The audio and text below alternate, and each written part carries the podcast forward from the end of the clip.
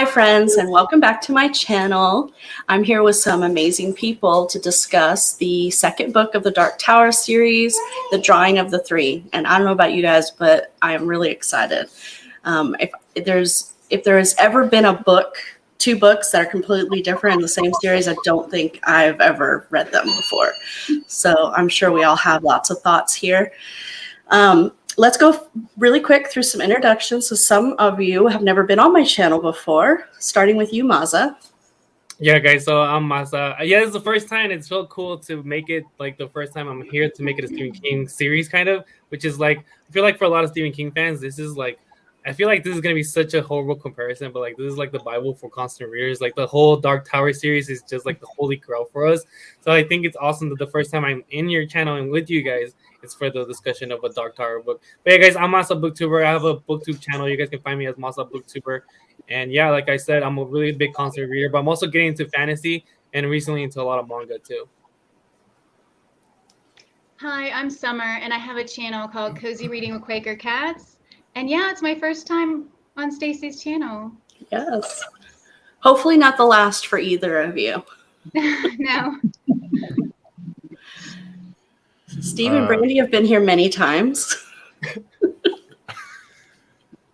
so I'm I'm uh, I'm Steve. I have a channel Steve Talks Books, and this is my wife Brandy, and we are the newbies in the group. Well, some of the newbies. So I have no idea what I'm talking about. yeah. And uh, I'm Jeff Lane. Uh, I'm like that uh, that bit of mold that keeps uh, showing up in the corner of your shower. That that on Stacy's channel, I pop up every once in a while. and She just can't get rid of me. But always um, a pleasure. Thanks, Stacy. Um, I write books um, that are similar, probably just similar to Stephen King, um, in the uh, speculative thriller category, such as One Way and the Champion Saga, This Paper World, This Burning World, uh, and um, I just have one question for you all. Did it chuck? oh my god. I kept waiting in the whole book for that to be explained to me. we'll get there. So we've got a few people here already on here. We got Josh. Welcome, Josh. I'm glad you could join us. And David. Oh. And of course, Raul. he, he's only here for Maza, so. marzipan. Okay, I get it. Have you guys have you guys ever had one? It's a Mexican candy, and it's like um, I think yes. it's just like peanut butter and like a bunch of other stuff mixed into. Oh, like, you got me on peanut butter. Yeah, oh, they're delicious. They really yeah. are. Yeah, I, I, can't eat that kind of stuff because I'll I'll get diabetes or something. So. Instant diabetes. I can't do that anymore. All right. So let's first talk about your non spoiler thoughts. What did you think? No ratings. We'll leave that to the end. But just tell me what, what you thought. I'm going to start with Steve and Brandy since they this is their first time reading the drawing of the three. So, Steve, what what are your um, what were your thoughts of this book? Um, I liked it a lot more than the Gunslinger, uh, but I will say that the Gunslinger started making a little bit more sense. Not totally, I mean, but they started to come together a little bit more. So it's kind of made a few connections, but I really enjoyed the the writing and the story was good. I mean, we're hearing a little bit of an echo. Yeah. Am I in? Is it here? Is it us? The no? echo? Um, I don't hear it anymore. So yeah, I enjoyed it. It was it was a good book. I, I'm excited for the rest of the series. Sorry. Oh, sorry. I loved it. Um, I was so nervous because I had a really rough time getting through the gunslinger. Um, but n- now I can see what what everybody was talking about about appreciating the gunslinger more because I'm glad I had that even though it was really weird that foundation of Roland and um just the world he's from and how because it made it so much more funny when he when you know when you read about him in this book. And so I don't know. I just had a great time with it. I did too, like Stacy, listen to the audiobook and it was awesome. But I did both. I read and I did the audiobook. And I'm so glad I did. And I had to make Steve listen to at least a little bit of it because it was just so good. Yeah, yeah, it was. So, Maza, since you were not here for the gunslinger, you have to tell us about both. What were your thoughts of the gunslinger and versus this book? So I think um the gunslinger. I haven't finished the series. I'm on book five, um, and I stopped. I stopped because I was like, oh, I'm gonna read it with you guys, so it's perfect. So when I so I don't know if like the like the whole completion of the series will make the book better, but for for now, uh, uh, the gunslinger and the girl the girl who loved Tom Gordon are like my worst Stephen King book reads. I, I I don't know when I read the gunslinger, I it was so short of a book that I was just like, okay, I'm gonna get through this and it's gonna be fun. Especially because I have the cover with him looking all badass and like he just looked like a straight up gunslinger. And I was just like, oh, this is gonna be so much fun.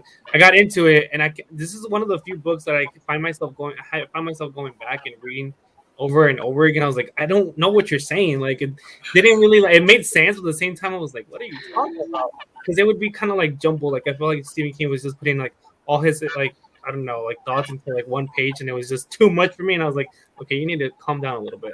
And then um, when I got to Drawing of the Three, I was like, okay, I'm gonna keep pushing forward because I have to read this series because a lot of people say that. But, I've heard that a lot of people were saying that the first book was just like terrible, like to get over it, just to read it because he wasn't gonna keep reading. I mean, writing after the Gunslinger, it was just gonna be the one book and just leave it at that. I think.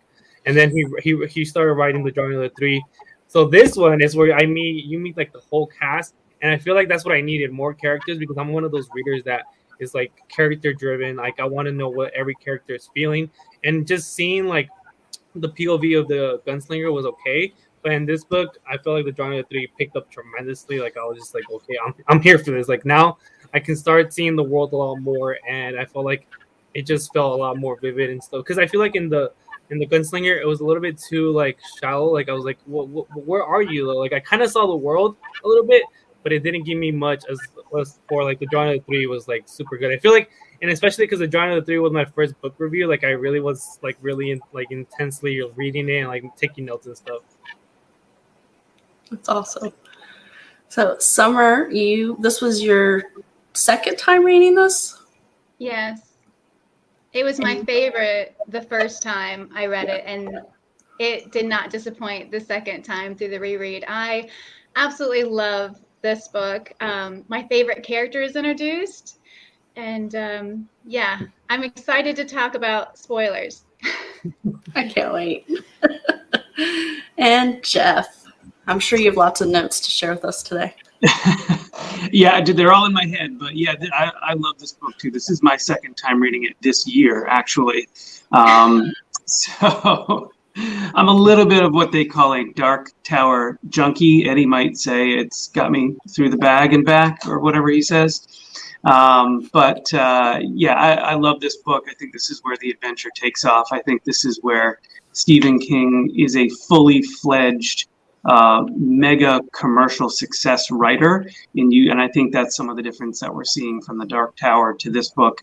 Um, he wrote the Dark Tower when he was 19, and he, since I think he wrote this one in 86, 87, something like that. So he had had some of his big mega hits come out at this point. So he was officially Stephen King when he picked up this journey. And I, I think you can tell it's it's action packed, it's cinematic, uh, it has a good flow. And though there's a lot of, um, there are some flashbacks in it, it is a much more straightforward story in that the present story flows and is, we're much more with the gunslinger and uh, his new companions that he's drawing in the present with them kind of telling stories of their past versus the uh, gunslinger jumped around quite a bit in terms of what time frame you were in. Uh, so I think that helps the, people like this story a lot more too. Plus, it's just action packed and lots lots of cool stuff. Our world, their world, just oh man, it's a great book. I think cinematic is a great um, word to, to describe this book. I felt like it was two different authors. Honestly, it did not feel like I was reading the same author. Um, so you could see that Stephen King had definitely um, improved. I, I, don't want to say improved because there are a lot of people who actually really like The Gunslinger. Um, I don't know if there are people that liked it the first time they read it. there are people that like it.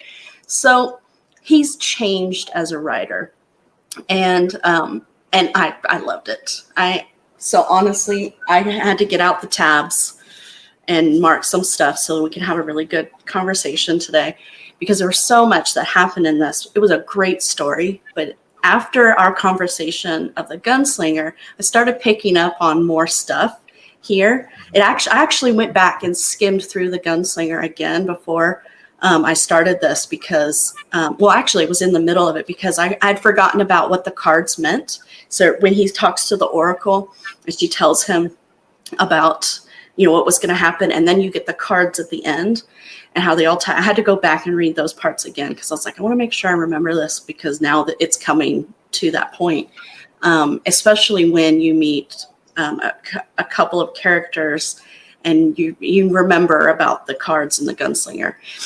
So um, I absolutely loved it. There was uh, only a few things that kept it from being a five star for me. Um, so I gave it a four. Oh, I'm sorry, I'm not supposed to talk ratings. Here I go. Um, it it was so. One of the things I love about Stephen King is his characters. He is excellent at writing characters that you just can't forget. And this is by no means um, any different. And so it was very action packed and it wasn't long winded like some of his other more popular books. And so it felt very concise, but and you just, there wasn't a point in the book where it didn't feel like uh, you were floating, you know, like there, it was loose. It's like, okay, I'm reading this. I don't ha- know what it has to do with the story. Um, where you, some of his bigger books, you tend to feel that way at some point, just disjointed from the story that was not the case here. And um, I loved it. I, I, can't wait to talk spoilers so we can get into a little bit more about why we all loved it, what our favorite parts are. But we've got some comments here before we move on to the next part. And um, we've got um, Knitting Books has joined us. Hi, Christina. Uh, Book Time with Elvis. Thank you so Elvis. much for joining. I knew he wasn't dead. uh, so knitting in books says i did like the gunslinger but i like jumpy puzzling narratives and i like to solve the puzzle that's so, a really good point yeah yeah yeah and i just really feel like after our discussion about the gunslinger just talking to you all about it really changed my view about it and i went back like stacy did and i listened to it before i started the drawing of the three again so well, I also wanted to be able to tie some of those things from the gunslinger into this book, and I didn't feel like I remembered enough. It was so you moved around a lot. So there were things you're like, is this important? Is this not important? When is this important? I don't know. Maybe I have to read The Gunslinger before every book now. That's why I say it's good to come around and read it at the very end. So after you finish book seven, you, you yeah. just uh, cap it off with The Gunslinger at the very end. Mm-hmm. I think then you'll see all the pieces kind of come together. So Raoul says the gunslinger didn't give what was meant to be gave. I don't know if that's true. Um, having um, now read the drawing of the three, I do think that what he did in the gunslinger was very much on purpose, mm-hmm. and and that was what he meant to do. But I also think there was a big time frame between when the gunslinger was originally written and when this happened. It makes me wonder what came first. Like, did he have the whole Dark Tower series, you know, figured out how he was going to do it in his head when he wrote the Gunslinger, or is he kind of just? So it feels like it was meant to be, but maybe when he first wrote it, it wasn't. I think um, it wasn't just because he was gonna. He wasn't even gonna finish writing it. I think after his accident, that's when he was like, "Oh, I'm finally gonna get down and finish this," because I think he had like a whole life. I don't know what they're called. Like where like oh the light flashed into his eyes, I guess. So he was like, "I gotta finish this series," because I know when he was like, I think he stopped. Correct me if I'm wrong, Jeff, but I think after the Wastelands, he wasn't gonna write it. He hasn't. He hadn't written anything else, and then he had his accident, and people were like from death row, people that were like in their 80s, 90s, were sending him letters telling him, "Hey, can you just tell me the ending of the Dark, dark Tower?" And he was like, "I can't give you the ending because I don't even have the ending yet." Right. Yeah. And I was like, I thought so that was so crazy for someone in death row to be sending him a letter saying, "I need to know because you know they're in death row, so like they're gonna yeah." So they need is to know that, ending. Someone is that a motivation? Someone in death row, like I better write that book for this person in death row. yeah. Somebody needs to write a letter to George R. R. Martin. Oh yeah, I'm sure he's gotten one or two at this point. Yeah. Maybe. We'll drive. We'll drive up to Santa Fe and knock on his door. Yeah. I will say, but what you're talking about here, he does address some of those things in both either the forewords or the afterwords of many of the books. Yeah. So if you if you were the type that skips those types of things, uh, those author's note type things, I wouldn't in the case of this series because he is in real time as of the time of writing each of these things. He does tell you where he's at and his thought process and his writing process. And I think at the end of this one, he even says, "I think it's going to be six or seven books." So even he Mhm. kind of knows that part. He tells you I think the fourth book is going to be kind of a prequel. So he had loose outlines, at least, of what the structure was going to be, maybe not details and where it was going. And he even says, like, I don't even know if Roland's going to be the one that makes it to the Dark Tower or, you know, so those little chunks at the end, he gives away some stuff. And you guys talked So- about going back to the gunslinger as well. His argument at the beginning does a really good job of recapping kind of the salient points of the gunslinger, and it it kind of reminds me of what they do with serialized TV nowadays, where they'll say previously on, and they show you just enough key things that you know. Ooh, I yes, I do remember that scene from four episodes ago. But the reason why they're showing me it now is because it must mean something for this episode. Uh, and I think he's doing that. He also did it for a very practical reason because this was like the middle of the, the mid '80s. We didn't have Wikipedia. We didn't have, uh, you know, podcasts and YouTube videos that we could go get quick summaries of a book that came out seven years ago before we start reading the next book. So he was doing in, in essence what the internet does today, and kind of like, all right, previously on, now you're ready to start this story. Yeah. But it did make me go, oh, I don't remember that part. And I had to go back and read that section again in, in the book to get the full context. So it also kind of went, oh man, I just read that last month. How did I miss that?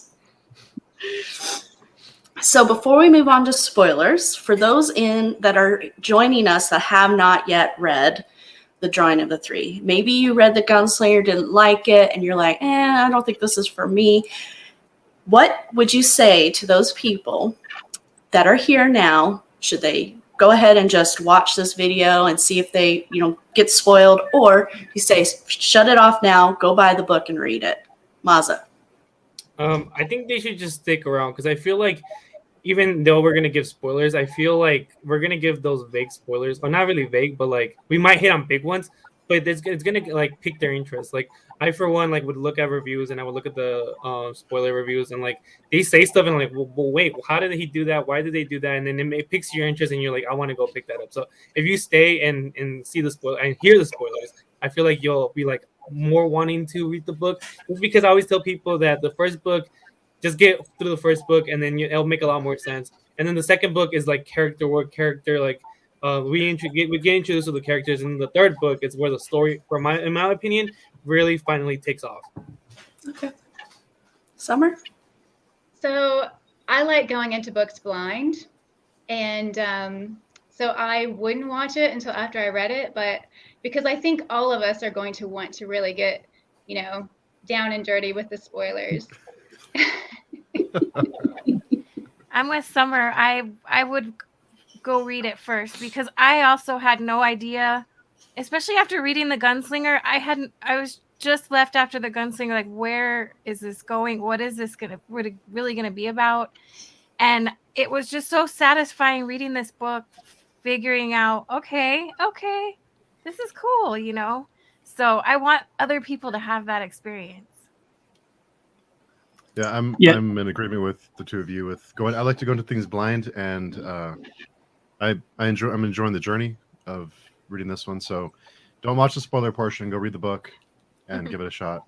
And I think the what Jeff told us before we started was perfect. Is just get through the first book, and you know it'll make sense. So and even the the first book for me is so much better now having read the second one i get it i get what you're saying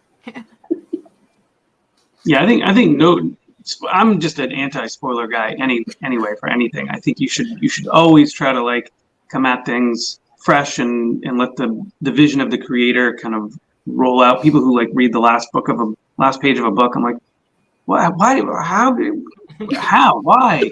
I don't get that. but yeah, I'll I'll let my advice stand. You know, some people really love the first book anyway, but I say regardless of what you think the first book, if you think it's promising, if you don't like it, hate it, read it through the second book. If you're not in by the end of the second book, fine, give up on the series. It's probably not for you, um, and get maybe get some mental help at that point. But the uh, the second book is really where it takes off like rocket fuel. No, Jeff, I, you, me and David have this joke where like, uh, we're always like, no, no, no, you have to wait till the sixth book, the the last page of the book, the last sentence, and then it'll get good. Just wait till season three of, of XYZ show. Yeah, I was when people say that to me, I'm like, "Hmm, that's a lot of episodes. Well, David, thanks for joining. I'm so glad that we talked you into. Uh, well, I, if you were already planning to start it, then maybe we didn't talk you into it. But I think you'll enjoy it. I, I just don't let Gunslinger bring you down. um, so I agree with with uh, most of you. Sorry, Mazza. I think that if you are watching right now and you uh, intend on reading this this book, go ahead and log off. Go buy it, read it. Raul will wait. Okay, he's done. we can, we can start now. All right. So, spoiler warning. Can't say we didn't warn you. So, I'm kind of had an idea to do this in the same way the book, in the same uh, structure as the book. We're going to go through and talk about each door and starting with door number one. But before we go there, of course, there are some things that happen before he finds the first door. So I could not believe how quickly this book just jumped into it. I mean, you know, you start in it and you're like, it's kind of like you're going for a walk and then boom, you know, you nearly get hit by a car.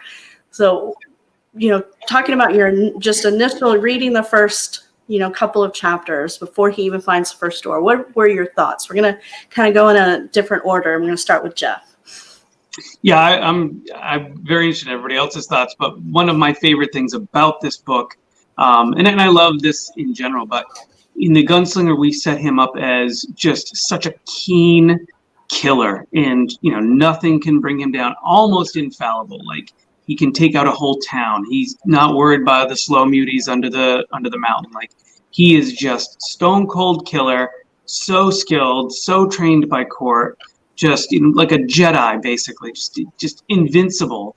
Um, and within page first pages of the book, that ends. Like we are, he's brought down, he's brought low, and we don't even realize yet how low it's going to get. But the tools of his trade are gone. His fingers are gone. His bullets are wet and, and are gone. And I love scarcity in a book too. I love when things are finite and you're like oh boy I've, got, I've only got x amount of left i gotta i gotta scrimp i gotta save i gotta look for alternatives and so those two things right out of the gate in this book like uh, i'm in it, it got the it got me salivating for more our our invincible hero isn't invincible anymore and he's got very limited resources that are running out Yeah. Mazza? Yeah, I just saw knitting books um comment the los the lobstrosities. Um, as soon as I heard that word, I was just I just pictured like this big old human like with crab like hands and like I don't know, it was so cool. Like it was high stakes from the start. Like I felt like one of those books where you like kind of like uh, this is gonna be horrible, but I'm bringing up like a Fortnite reference where you just get dropped in that little island and all of a sudden you have to fight for survival, and it's just like from the start, I was like, "Whoa, this guy!" And also, I think this is a humongous spoiler, but like his hand just goes out of the, like the whole picture, and I was just like, "Wait, he's a freaking gunslinger! How like how did he just take away his hand in the second book?" I was just like, "Okay, okay, I'm here for this." I feel like that's the point when the series where I was like, "Okay, I feel like I'm gonna enjoy this," just because I love when an author doesn't care. I mean, he cares for his characters, but not even his main character is saved, which is awesome. Summer? Yeah, when when his fingers were gone, I just thought, and how it happened. It was like that, and I was like, no, no, no, wait. He must be mistaken. They must. He- There must be a way for him to get them back. You know, how is this all going to work? And yeah, the lobstrosities were something else for sure. And yeah, I absolutely loved it, and I loved the little um, foreword in the book. Um, what is it called? On being 19 and a few other things. The introduction. I love that. Loved it. Yeah, because we talked about last time. Uh, we'll come back to you, Stephen Brandy. I'm so sorry. We talked about last time about 19 being an important number, and so when I read that, I was like, "Oh, it. It wasn't just that one thing. There's more to it than that." So that was really cool. So, Stephen Brandy, this is your first, like myself, first experience with the drawing of the three. Having read The Gunslinger, were you expecting? Was it like whiplash for you when you first read what happened at the very beginning of this book? Because for me, I was like, was that a dream? what just happened? Well, I don't know. I I did read The Gunslinger twice because I was trying to give it another fair chance, and um, I wasn't surprised because just because I knew Stephen King was going to take these big chances, even though I had no idea where this was going and what this story was even going to be about. But um, he did kill a t- whole entire town full of people, so I know that there's big things to happen. So I wasn't like super. I was good, but I I like that um, no one's safe, like Maza said. You know. Um, so it starts really fast. It, like like you all said, it's really action packed. And I, I was shocked when he was starting to be maimed in the first know, few pages, or it wasn't very long. But I thought there was gonna be magic or something's gonna bring his hand back. But I did like that the gunslinger. He was almost like had a cheat code, and then the cheat code was gone, and he had mm-hmm. a limited amount of life and resources. So that made it a lot more interesting because in the first book, he, it felt like he was almost invincible, and, the, and all of a sudden he wasn't. So that was a nice little touch. It's funny that almost all of you brought up the fact that he went from being almost invincible in the first book to li- quite literally the very beginning of this being dropped down quite a few pegs. And I wondered when I was reading that if there was a lot of um, pushback after the gunslinger that people were like, you know, we don't want a hero that can do everything, and that he did that on purpose. It's like, okay, I gotta, I have to find a way to bring Roland down a little bit. That he actually needs people to help him get to the Dark Tower. So I, I really had whiplash. I had to go back and reread it because I was like, is this still part of the dream that he was having? Because you know, quite literally starts with him falling asleep on the beach, and um, I was like, I don't think I read that right. so this this can't be happening, right? He's gonna wake up and his hand is there. so I, I liked it because it really made me um, second guess where it was the story was to go because I had expectations. I, I was pretty sure it was to be better, but I didn't think it was to be that much better that quickly. So I it was very um and then I kept thinking is it good you know now my my uh-oh Jeff lost his phone. um, I, I, was wondering if the bar was going to remain high because sometimes when you start like that, there it's very easy for your expectations to go down or your your expectations to be high in the beginning of a book. But he really maintained uh, the pacing was good. Everything was really good throughout the book. So I thought that was a solid start. And and you know, probably one of the things that Stephen King is really good at is the beginnings of his books, not so much as endings. But we'll talk about the ending when we get to the get further on in the video. Do, do so have, like the illustrated editions or the ones that have the pictures within the book. Oh, my Kindle version had some pictures. Really? Mm-hmm. Yeah, so like my Plume editions, they all have like pictures within the like I don't know how many pages, and then there's the picture. Like I really enjoy that. It's maybe because I like picture books.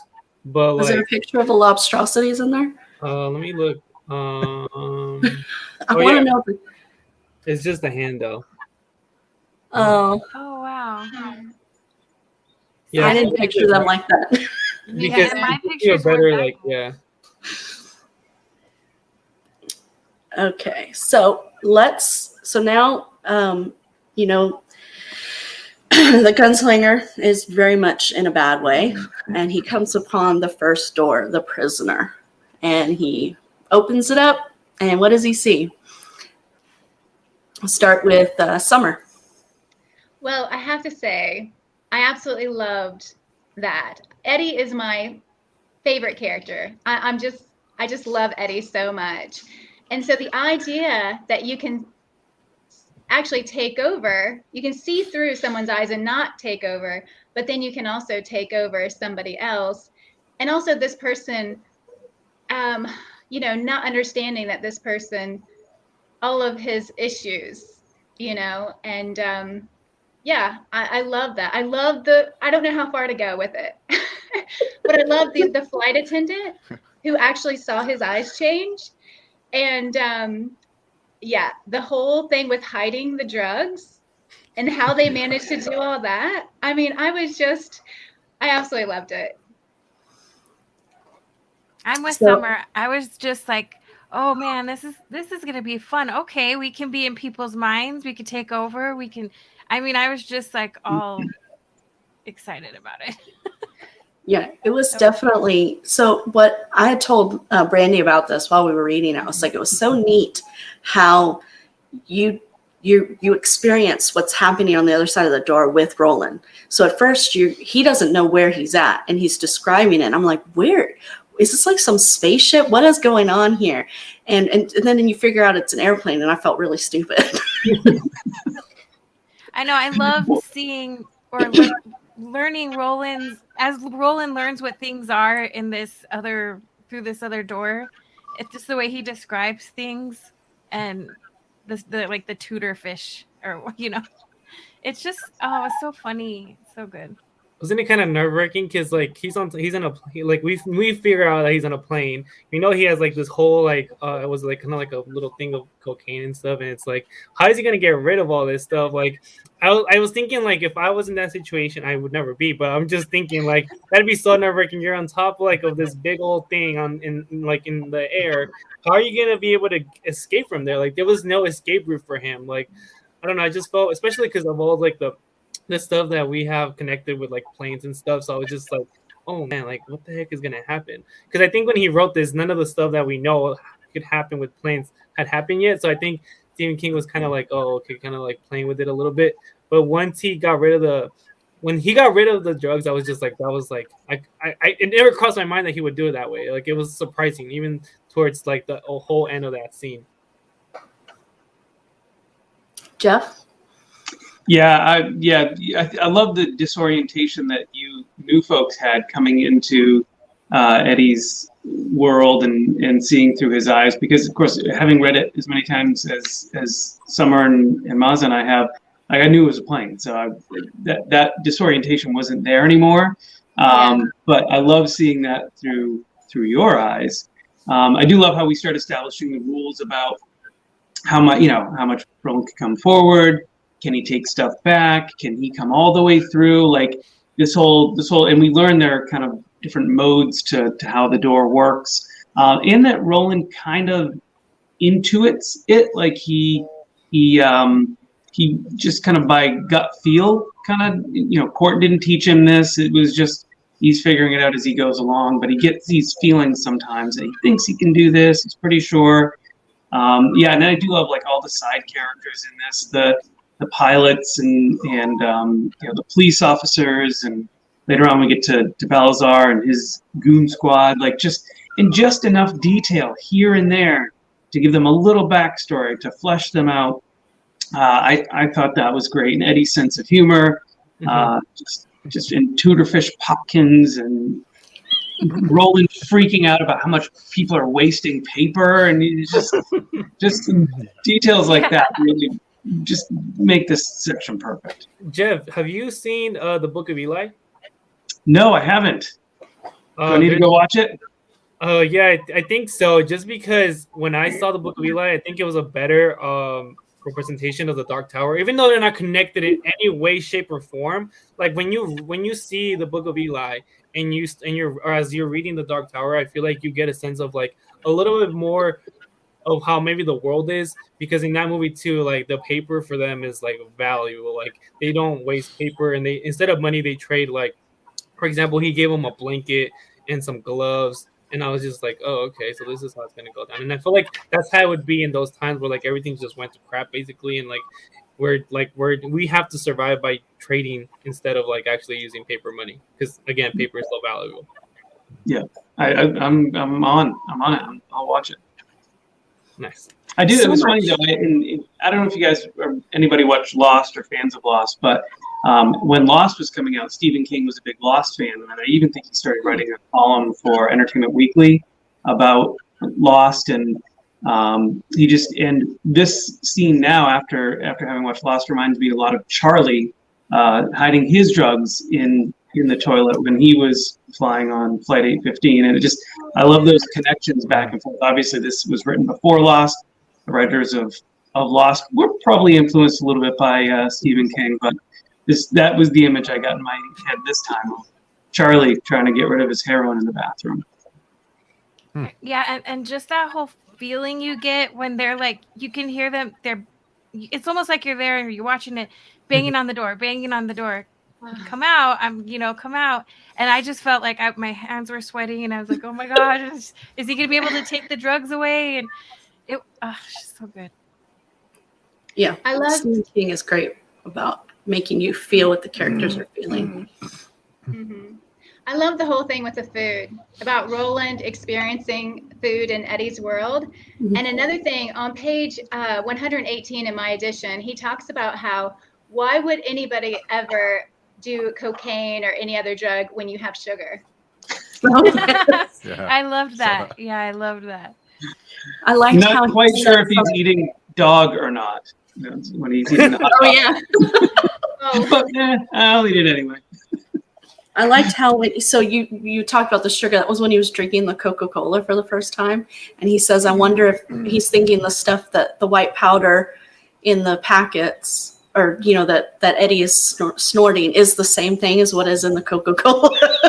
I was like, "Hmm, Stephen King knew something." I think he didn't introduce him to coffee because you can't imagine. I know coffee is like the biggest drug in the world, so it's like if he were like, I, I would, want to see that though, like a rolling on coffee and a coffee certain rush. It'd be like, oof.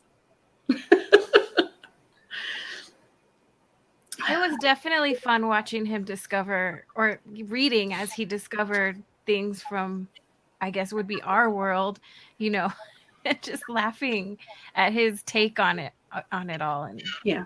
just, I mean, it was good. It was good. It was, I don't know, you just, and even those parts where Eddie teaches him lingo of sort, some sort, like, and he says, that's cool, you know, it's like, you could just picture him saying cool. You know, something I didn't realize the first time I read this was that Roland kept Eddie clean. Mhm. You know, without Roland, Eddie would have, if Roland would have said yes, I mean, and Roland took great risks keeping him there with his body, you know, at certain points. So, but yeah, I didn't notice that the first time through. Mhm. Oh, and also- Speaking of Eddie, though, uh, you do see um, in terms of character introductions, you get you know, okay, he's a junkie and he's he's got this you know complicated relationship with his brother, but underneath it all, you see how clever he is and how quick he is to kind of outsmart the police. And even though he's scared, he can turn on the charm. And uh, and then and then Roland even talks about his steel. Like he sees this like undercurrent of steel under Eddie that's been kind of tamped down by the drugs and tamped down by the kind of mind games that Henry and, and his mom played with him.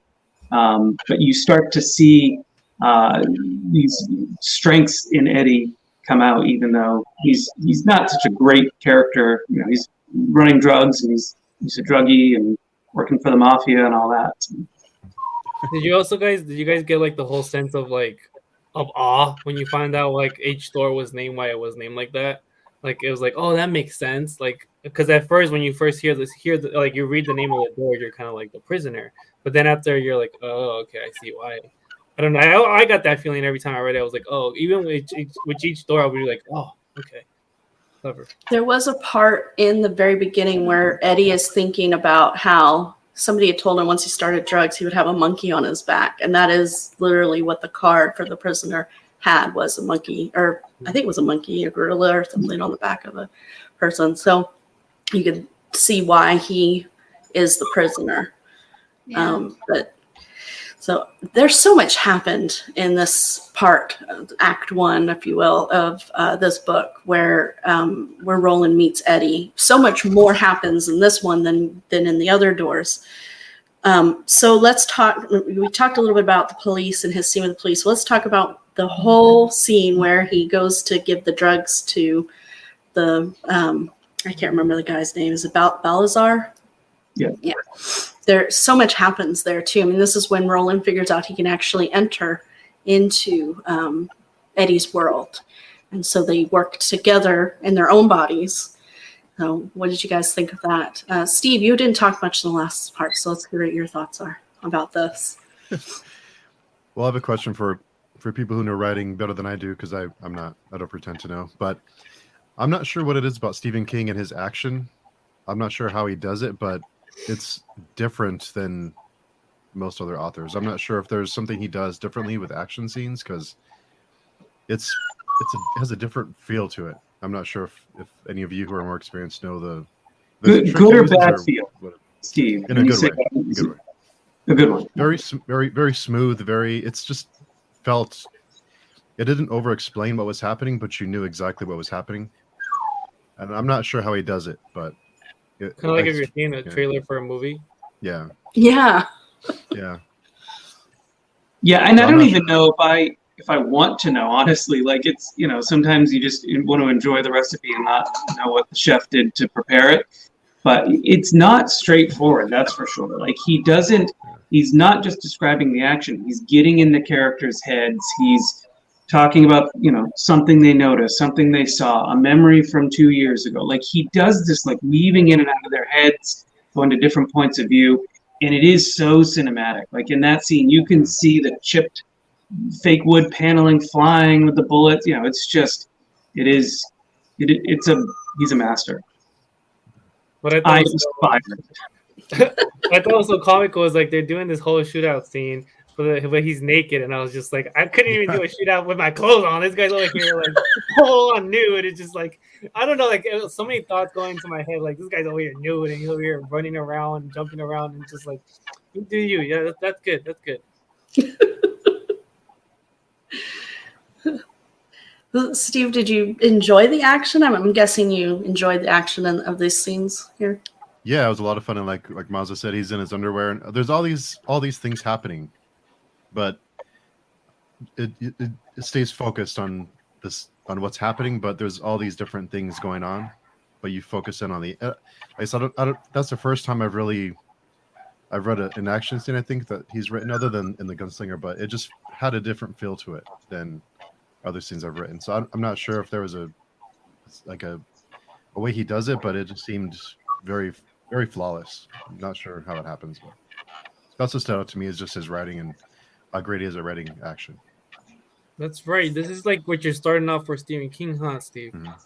This is like your starting point. Okay, yeah. th- th- Then that, I, um, a book that I would recommend for you, like if you love action scenes and just like chaos in general. In my opinion, I think Needful Things does a great job as well. Like knowing like the whole chaos and like the whole action scenes. That's a book where I think he also like did a fantastic job of making you feel like it's like a little trailer movie, like everything, and especially because in that book you'll get to see everyone's uh, point of view, and it's just chaos from like the beginning of the book kind of to the very end. Like the very end is just like a big old explosion of chaos. And it just it's, it's phenomenal how he can like keep track. Like you're saying like he keep track of like everything he's putting together. Like jeff was saying he's weaving this whole thing for an author to keep track of all the things he's mentioned to make sure he doesn't have any plot holes in what he said is Mhm. just a tremendous work in my opinion He definitely trusts the reader to fill in the blanks for him.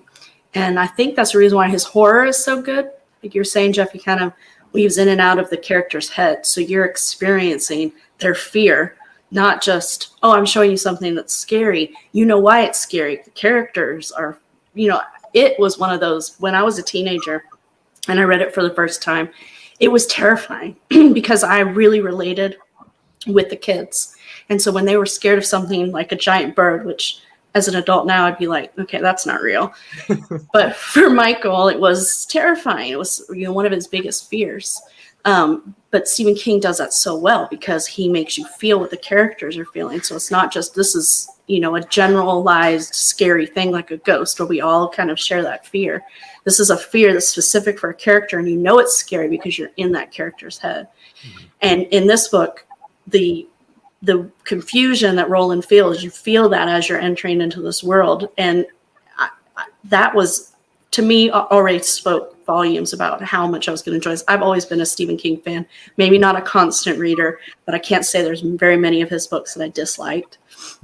But yes, this action scene, and I also thought that Roland kind of went into this thinking he knew he had limitations because of his fingers, but he also kind of didn't have that same level, or he he didn't have the fear, right? He kind of was like, eh, "I'm going to do this," and then he realized really quickly, okay, maybe I need help, and and you know Eddie's the one that steps in and helps him. So you know we say that that Roland really played a big part in Eddie's life. He kept him clean, but you know, not just in this chapter, Eddie kind of steps up and helps him as well. And so there's there's kind of a mutual, um, I don't I don't know, like a, a mutual helping. like if you scratch my back, I'll scratch your back. Yeah, symbiotic relationship. yes, but it's it's organic, right? It's not okay. You did that. I'm going to do this. Um, it was kind of like, you know, Eddie didn't do it because Roland kept him clean. He didn't save him because of that. You know, he saved him because it, it, was his instinct to do it, and because they, you know, my the enemy of my friend is my enemy kind of thing. Well, but I, yeah, I thought this was a perfect scene to show that what was eventually going to be the bond between these two characters. Yeah, I feel like they needed each other to survive. And through the whole shootout, I was so worried for Eddie because I thought is he going to be in denial of what has happened to his brother? Is he how is that going to affect him? Because this is the first time I feel like Eddie has really stepped up and done something. Um, you know what I mean? Does that make any mm-hmm. sense? Yeah. Mm-hmm. Also, another I think another reason why the the action scene was so good is because it was it was constructed and built well before this, and so the action scene is probably you know maybe a couple pages and that's the payoff but he built it so well like all these details about you know eddie having a nickname for old double ugly and Cimi Dretto and and you know the guys off in the other room you know playing trivial pursuit with henry and every answer was johnny cash and uh, until it needed to be Johnny Cash, and then it wasn't Johnny. Will Brennan. and then he, and then like even the boss and and constructing his house of cards and Cimi being in awe of this, like it wasn't just coming in and going okay, and then Roland shot goon number one and goon number two and goon. It was there was a little life to all of these people and some stakes as to why they'd be dangerous if they weren't just like you know dime when you watch a movie you don't have time to do this so you just see them as you know goon number one goon number two and they go down like a deck of cards and it's no big deal. It's stormtroopers on the death star. But stephen king sets this up and he constructs it well ahead. So when he lights the fuse and all this goes off we're in we're so in and we, we see this happening and maybe that's part of some of the smoothness that Steve picked up on too. That it's not just and the guy to his left. It was in you know old double ugly George Biondi. You know, that's so true. Um, because even the smallest character gets a little bit of life like infused yeah. into him. Like it's not like there's there's a lot of side characters, but I feel like each of them you kind of like get to see them, even if it's for a millisecond, you get to see within them and like it's not just like you said because it does get pretty annoying when like they say oh i killed bodyguard number one bodyguard number two and then i got to the main target and it's like bruh. Yeah. So there's a line right before the shootout happens when Ando- Andolini, um, I think this is when he sees Roland come out of the, or I can't remember what happened right before this, but I tagged it because I thought it was a really interesting line. But so Andolini is he says I, he's looking he's I didn't know what had happened.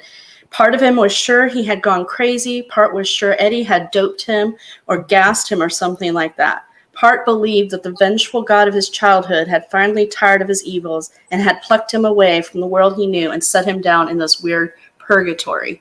And so we had talked in Gunslinger about whether or not um, Gunslinger's world was a purgatory. And so we see here that it's when he looked through that's what it was. He looked through the door and he's like what what the hell is that? And uh, and he describes it as a purgatory. And so i, I thought that was interesting. Um, but that that's right before roland comes through the door and um, and the the shootout starts. That just was i had i had made a note of that. I, I made notes of lots of cool references in here that kind of brought me back to our discussions in the Gunslinger. So I really enjoyed reading this one. I think there's another line in that right close to that where um, the gunslinger shoots at the same time that um, uh, Andolini shoots, and like the the bullet explodes in his gun, and uh, and the gunslinger is talking about after. He's like, I think I've only seen that happen like twice before. so it's like, eh, you know, this this one in a trillion shot. The gunslingers happen, you know, seen it happen like twice before. Yeah, it happens. you shoot down the barrel of the other guy's gun. It's like not no biggie. I, I do that sometimes. do you guys, Jeff and Summer and Stacy, um, and Steve, you guys will probably get to see this a lot too with like um Stephen King books. Do you guys notice that he actually brings up heaven and hell a lot? Like especially heaven, like he always, but he's always like in the middle. Like in some books, he says that there's a heaven, and then in other books, he's like, "Nah, there's no such thing as heaven." And like, there is something like a big like identity out there, like protecting us and like I don't know. I've always like found it so fascinating that he's like in the middle. Like I wonder if him as a person, like a like him as a person, like as a human being, is in the middle too. Like he's in the fence about believing in heaven and not believing. So it portrays in his writing, or maybe he just does it because he doesn't want to lean one way or the other, just because he doesn't want to hurt feelings. Kind of. But I feel like Stephen King is not the type of person to care if he's gonna hurt someone's feelings. So yeah. you know, like if that's just him as a person being stuck in the middle, believing or not. Well, I, I kind of feel like that's a human experience for a lot of us. Yeah. You know, and, and we're talking about a long period of time. If you're talking about when he started writing to now, I mean, he's gone through a whole lifetime of experiences. So, yeah, that, that's that's very true. I want to talk about lobstrosities. The what? Lobstrosities, and do you think they taste like lobster? so that leads us to the shuffle right before door two. Let's talk a, about a question about the shuffle because I, you said you listened to it on audiobook. Mm-hmm. I listened to it on audiobook, but I was also reading. So mm-hmm. when I was reading, the audiobook actually shuffled and read mm-hmm. them out of order from what they were in the book. Now, oh. is that something you guys picked up on that was meant to happen mm-hmm. or I just as as somebody who's read through the book, he read it like in different pieces in the audiobook. I hmm. think. I don't know. I was I really confused that. at that part, but I felt like it was a big haze of him being, um, of Roland being sick and feverish, like a fever dream situation, and um, Eddie coming down off the smack, you know. So I don't know if he meant to like or maybe my Kindle copy was it weird. I don't know. I don't know if we trust your bootleg Kindle copies anymore. They're not bootleg. Brandy's out on the dark web getting like you know copies of Gunslinger. And... Well, this one was rewritten as well. I noticed in the copyright, there's two copyright dates. There's 1987 and then 2003. Hmm. So I don't know if he made edits and you're reading an old version of it again. oh, that's right, because you didn't you, you you actually read the first uh, Gunslinger, huh, Brandy? You didn't read the revised edition.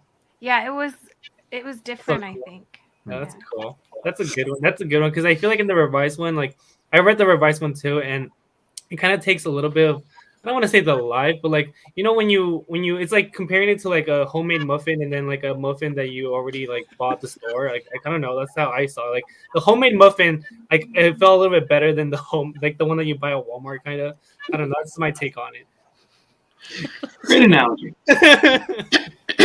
so circling back to what Summer said, in the shuffle we have Eddie now taking care of Roland. Literally, he's he's feeding him lobstrosities and uh, I thought that was cool because it was the lobstrosity. He, and even Roland says, I wonder if that was the one that I had eaten in my fingers. He's eating the thing that may have eaten him. Um, I mean, you don't know if it's poisonous. Well, it's either that or death, starvation, right? Yeah, yeah, there's nothing else. That's why I was surprised when Roland said, We're eating that. And I'm like, Of course you are. What else are you going to eat? I, I, I vote for it since Stephen King's from Maine. I'm originally from Maine. I'm gonna go. It just tastes like tastes like giant lobster. That's that's my vote. I don't know. I think they'd be a little more sour. Like they'd have a, a tang to them. So since Little little slight flavor of Andolini. they were like human, but they were also at the same time a lobster. Do you think it's cannibalism or no? Nah. Stays like, yeah. Summer's like, no. I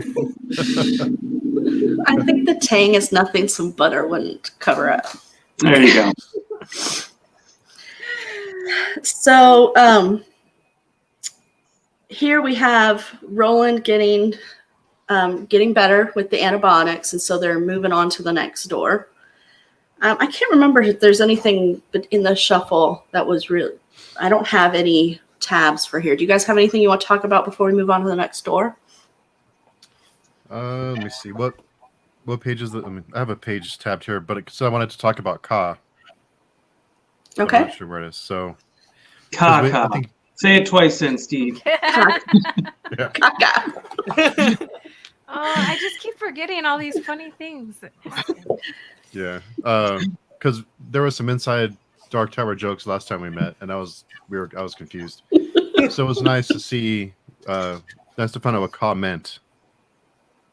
So it was on page Yeah, go ahead and read it.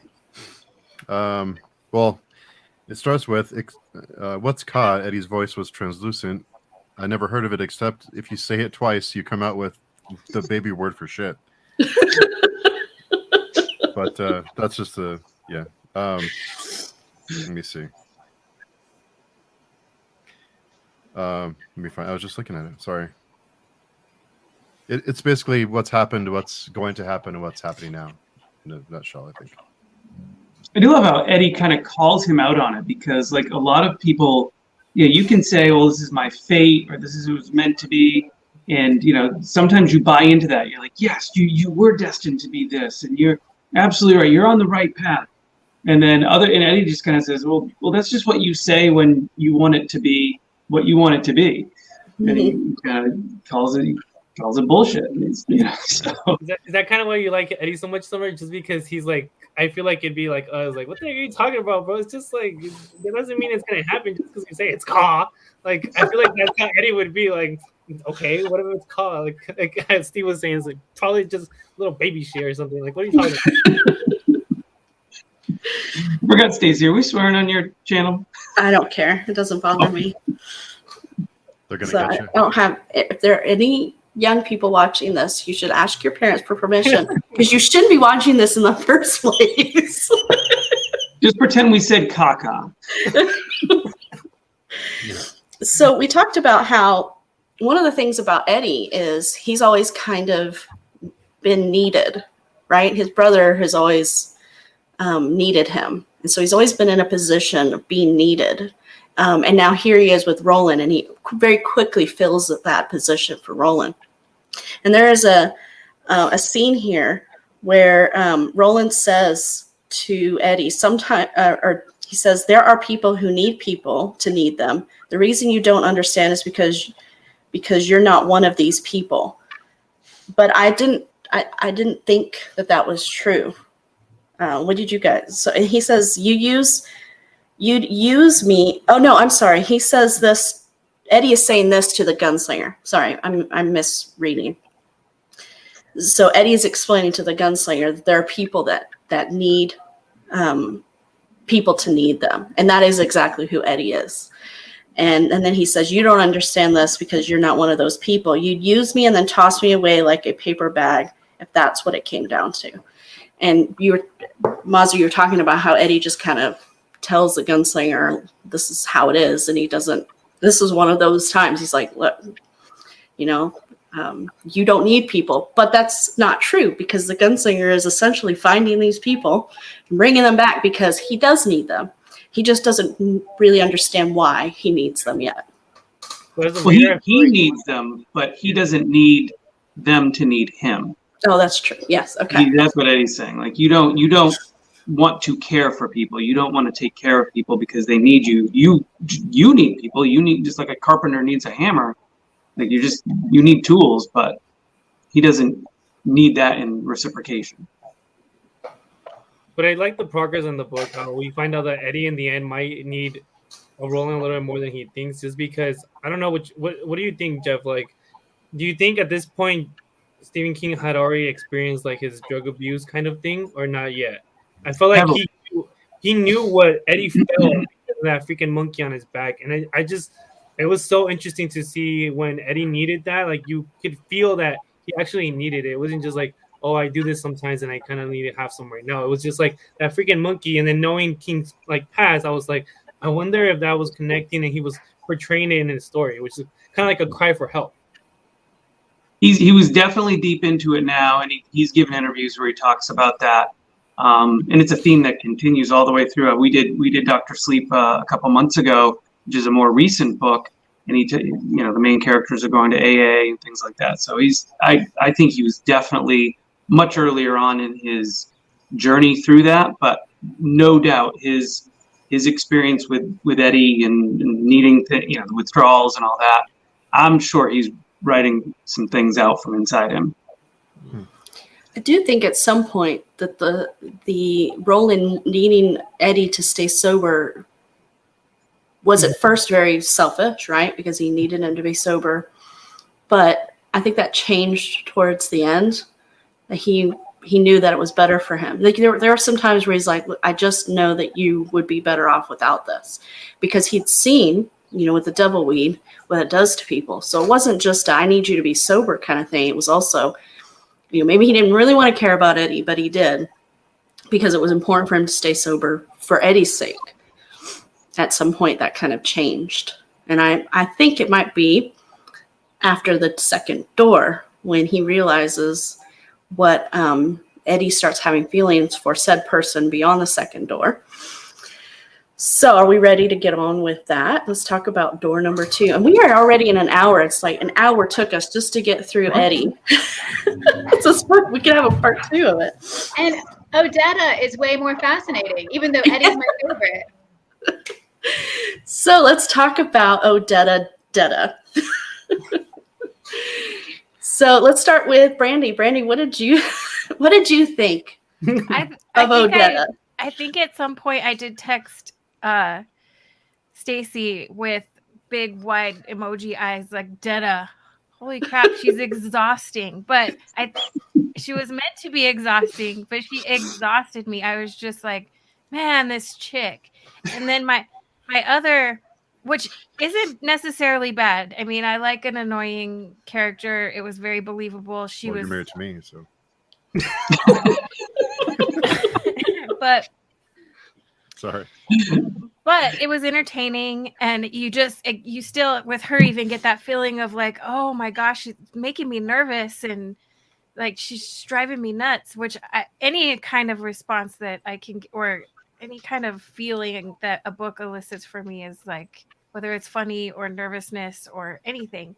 So I liked that she was that way.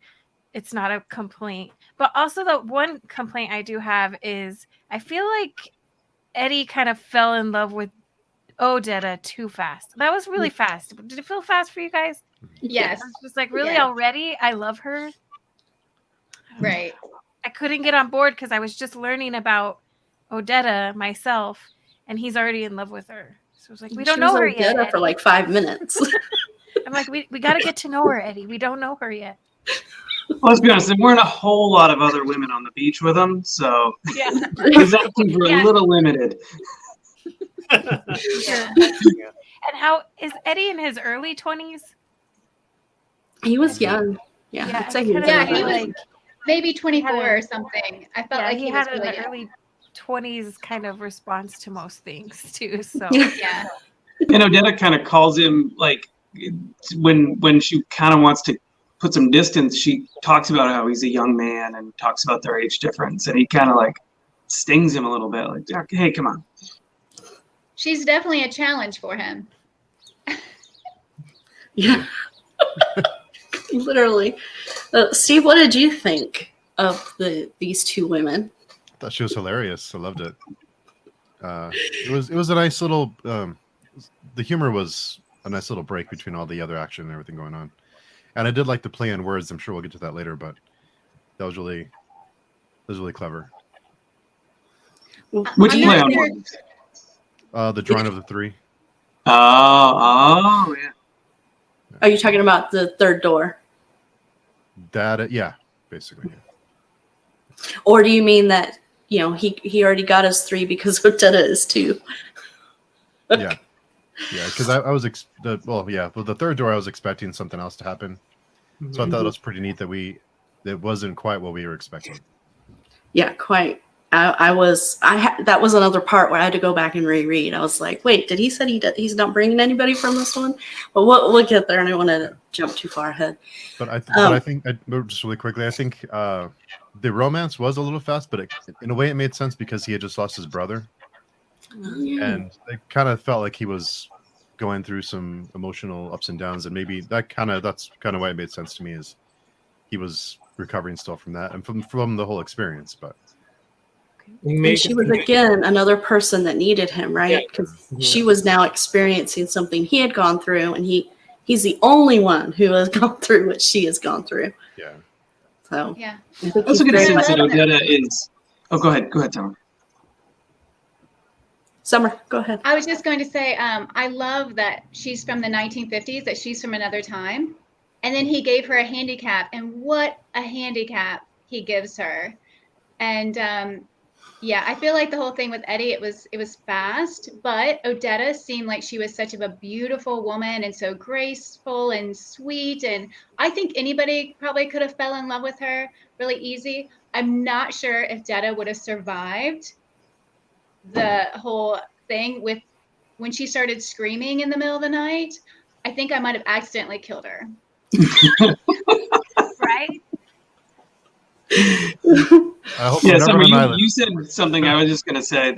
I think Odetta is not only just physically beautiful, but also I think there's like this spirit of goodness inside her that she's, you know, she's this rich woman who could just live in New York in her penthouse, but yet she goes because she's so passionate about the civil rights movement and about.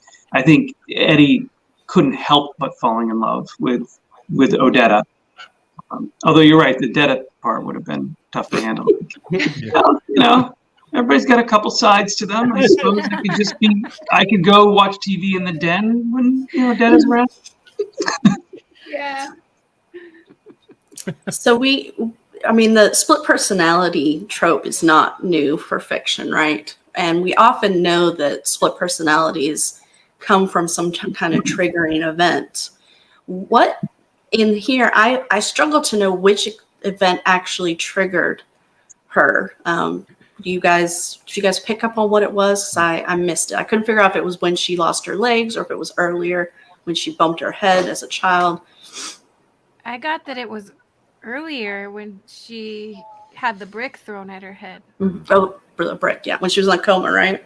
Yeah, I can't remember why I feel that way because there's so much in the book. There was something in But- there was something in the book when she got hit with the brick. I Yeah. forget there was something in there that kind of That was huge. that was Yeah. and maybe it's because reading it the second time, but yeah, that Jack Mort. I mean, that was huge that it went full circle and she's five years old and she's walking and he because we know his character. Roland has been inside of him. Mhm. And then to see him do that to Odetta when we already know O- Odetta and the struggle she has because of that, yeah, I that was like mind blowing. Yeah. Yeah, Well, and you, quite literally made her the person that she is now, more than once. Twice. Twice. Yeah. yeah, Ka. Because it was twice. And here's the thing with, with reading it the second time, Steve, I'm not sure if I caught that the first time I read it. But reading it a second time, because I knew so much and it was just flowing. I mean, I read it, I think, in three or four days. I just was like, uh, and it was the first of the month, so it's been a been a couple weeks. But this, it, I just, I don't know. All these little things stood out the second time that I I missed the first time. Yeah, because going I back think to question is a good one because I don't know if I if I've if I can tell you honestly if it was the brick and Detta started appearing after the brick, or if she didn't fully come forward until the the train, um, that fabled A train. I don't I don't know honestly. I can't. I don't know why I keep trying to like. I remember him saying something that, or Detta saying that when she was like, when she got hit in the head with the brick, that she found herself when the, when she was in the coma, she found herself in her head and it was all dark, and she could see another person in the back of her mind. So I don't know if it's that, and that was the other person lurking, because I feel like she, Stephen King made it seem like we all have that person in the back of our head, like the evil one, I guess. Um, and that was her just waiting in the shadows, just waiting to come out. And then after the coma and everything happened, that's when she finally was like, "Oh, I'm here," and then that's when the dual personalities started happening. So I I think the answer to this might be in the scene where she um she kind of lures white boys into into her car and then and then like beats them up. Um, if she's got her legs, and that has to be before the train. Yeah, Yeah. that's exactly what I was going Yeah. to say. I was going to say no. When she broke that plate, and when she was luring those guys back and beating them up, she had legs. So it had to be the brick. Yeah. Yeah. And and then I think there was some talk, or, or Odetta said something, and I, I don't know exactly, but she was saying that she after that that um, coma she would lose chunks of time, Mm-hmm. and and she never knew why, but we know that it's because Odetta or because Detta took over. Hey, Jeremy. Hi, Jeremy. I just thought there was so much mystery in this section with her trying to figure out how she is the way she is, trying to figure out how she was going to play a part in this group before. Um, and just, yeah, like the scenes after they tied her up because she turned into Detta, and those were those were funny. Yeah. Can I throw in a detail that? Can, I- can I throw in a detail? I don't know if anybody else picked it up. I know Steve, um, you were going to go back and read and watch The Shining, um, but did anybody catch the reference to The Shining in the Stephen Yeah, King book? he- Uh, No. He talks about the. Sh- he talks about. There was some. There was a reference. I forget what it was. It was um, the hotel, or it was the character. There was something The- that I read. So it's when Eddie's looking through the door, you know, Odetta, when they first are looking through um, Odetta's eyes, or I guess she's Detta at that point because she's shoplifting. Um, and he's it's too smooth. He said the, the motion is too smooth, and it, it turns out because she's in the wheelchair. But he said it's like that that scene in The Shining Oh, where the camera is Oh, the Steadicam camera's moving through, and then he sees the creepy twins. And I don't know how many people picked that up, but we've got a reference. Eddie has seen a movie based on a Stephen King book inside a Stephen King book. A door within a door Yeah. within a door because we're in Odetta's mind. I think Right. too there wasn't there there wasn't there a reference to to how there's always a reference to how scary clowns can be or there there was some kind of clown reference in this book too. I I, for, I should have marked it, but there was one little clown reference somewhere. And typically they seem to be like his top hitter books that you'll. I feel like he might add some for other books, but you notice the ones that are like the ones that are like the top seller books, like it, uh, The Shining, and there's more. uh, There's a lot more references. Like right now, I'm reading 11/22/63, and I won't spoil it for you guys, but. I was just like, for real, is this really happening? Like, is this happening within the book, even though it happened in real life? I was like, oh, that's cool. That's cool. I told my wife, and she was like confused too. And she was like, I was like, no, this is happening in the book. And I was like, she was like, oh, okay. So, at any point during the Odetta Detta part of this book, did you guys think that they were going to find a way to pull Detta out as her separate, as a separate person? Because I kept thinking they kept referencing that she had a door in her mind. You know, the gunslinger talks about that, and beyond that door, we know is Detta. So I kept thinking, you know, is he going to cure her by bringing Detta out and then feeding her the lobstrosities? well, it's when I remember when I initially read it, my my my thoughts were always like, well, we just got to get rid of Detta um, because Odetta is obviously the one we we like. Um, and but then in my more recent times, I realized that Roland didn't necessarily wasn't on board with that. Roland, like, even though Detta was horrible, he saw how deadly Detta was and how mm-hmm. cunning she was, and he kind of liked Detta. So he's like, you know, if I could tame her a little bit, and she's she's the one I need for, She for my be a girl. gunslinger, She's the tool. Yeah. So I think the perfect time now is to talk about door three because I think it kind of brings the first doors together. Mhm. So I was going to talk about how it eventually, oh, you know, Odetta. It seems to me by the end of this book. Let me put up the banner really quick, just in case people don't know. We're talking about the drawing of the three, and we're going to talk about the third door, the pusher. And Summer, you brought this up. You brought him up already. That you know, Roland goes through this door thinking he's about to find the third person um, to make up his his new group of people and that doesn't that's not what happens here so summer t- tell us a little bit more about the character we meet in on the other side of this door Oh well, of course I I hate Jack Mort. You know, um, I I do love how when Roland came through uh, to Eddie and Odetta because it's like they're at their lowest points. You know, and I'm thinking, how could he make it more complicated to go into somebody's body when somebody's shoplifting and somebody's on a plane, you know, uh, with a bunch of drugs strapped to them? But yeah, Jack Mort. Um, to be in his mind was just horrible. I mean, the way the, the way he thought about everything, um, what what he thought, how what he wanted to do to people, uh, how sneaky he was, and just I mean, it, it kind of I'm so like emotional uh, that it kind of hurt to read, you know, because I, I would never want to be that type of person. So, yeah. once again you kind of experience the confusion you know that roland feels. Even though this is his third time he kind of thinks he's he knows what to expect. But then right away he he realizes who does he see? He sees jack is that what his name was from the first book am i getting Yeah. Jake. the name jake Okay. and so he thinks he's in the um the man in black's Mhm. body Yeah. right Yeah. and I so right away you're like what the Yeah. So what did you guys think of that when he, you know, that that whole disorientation that the gunslinger feels? Because now this this old feeling is coming back, quite literally tying this to the gunslinger uh, book. Um, you know, I was not expecting Jake to make a comeback here. I I had been told that he makes a comeback somewhere else in the series, so this obviously came as a surprise to me. Who told you that? Yeah, who told you? somebody who was mean and spoiled some. They didn't give me any spe- spe- specifics. Just were like, eh, you, that's not the last you'll see of him. Hmm. And so, um, but anyway, Brandy and Steve, this being your first time, what did you think about that? And then him chasing him, trying to stop all of this from happening.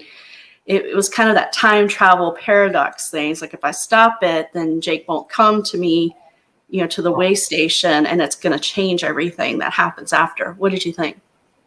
Well, this Steve part thought I it was to- like dark. That's that's what Steve thought. Yeah. Seems like everything's just come full circle. There's a, it happens in threes or what? You know me too well.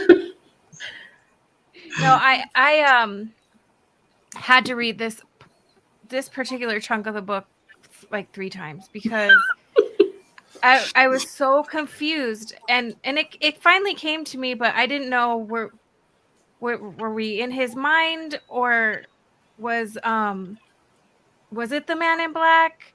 We're seeing uh Jake now. I mean, it, I just had to read over it a couple times, and then once it became like really clear to me as I kept going, we are in this crazy person's mind. And is he accessing, is he actually in the time that he's dropping the brick on Odetta? Or is he um, just looking into his memories? So it took me a while to figure out that he was in the Mortsopedia. So that's what that meant. He's actually just filing through what's what he ha- his experiences, I guess. I don't know. It was very weird, but very satisfying when I figured out what was going on. I don't know Yeah. if that makes sense. Well, Jeff was Jeff was right. It reminded me of Dark, but also, really? I knew it. But also it, it did. It was. It took me a while to kind of catch on, and there's all these different uh, loops that could be taking place. But my takeaway from it was how much it's influenced stories that we all love, like Dark, that section, or um, I don't know later books, but at least that kind of reminded me a little bit of, of Neuromancer, even though I didn't really care for Neuromancer. You, it was you, start to realize how much it's influenced other stories that we all love and enjoy now. So.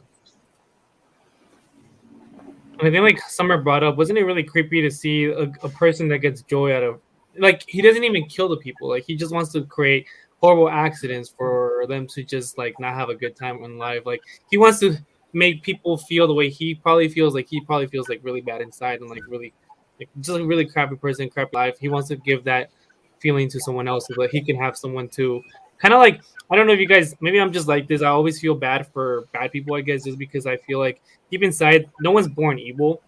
It's like just life hits you hard sometimes, and it's just the way that you chose to be. So I kind of felt bad for the guy that he wanted someone really bad to feel what he felt in life, that he would create mayhem to other people to make them feel the way that he felt because he never had that person. Like, if, I feel like if he would have had an Eddie in his life, maybe he would have gone a different direction. But it's just, I don't know. I feel like I'm thinking too much into it. Like, the probably King was just writing it. I'm over here like trying to dissect it and trying to figure out how Jack was, and I was like, but I feel like that's just how I am. I really like dissecting an evil person. Like, for example, I don't know if you guys saw Cruella recently, but they're coming out with a lot of like different. Um, we're seeing why the person I guess is evil and what made him become evil, and I, I just love that because I know no one is born evil. Yeah.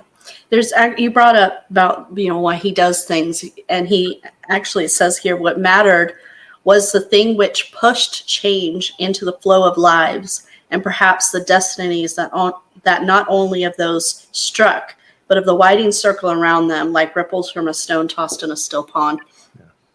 So we talked, uh, you know, about the paradox of um, of the gunslinger making any changes here and what that will have, what effects will. But in essence, that's exactly what the pusher does, right? He's trying to to change things by pushing. He's pushing change um, by affecting people's lives, and, and and unfortunately, he decides to do it in a negative way.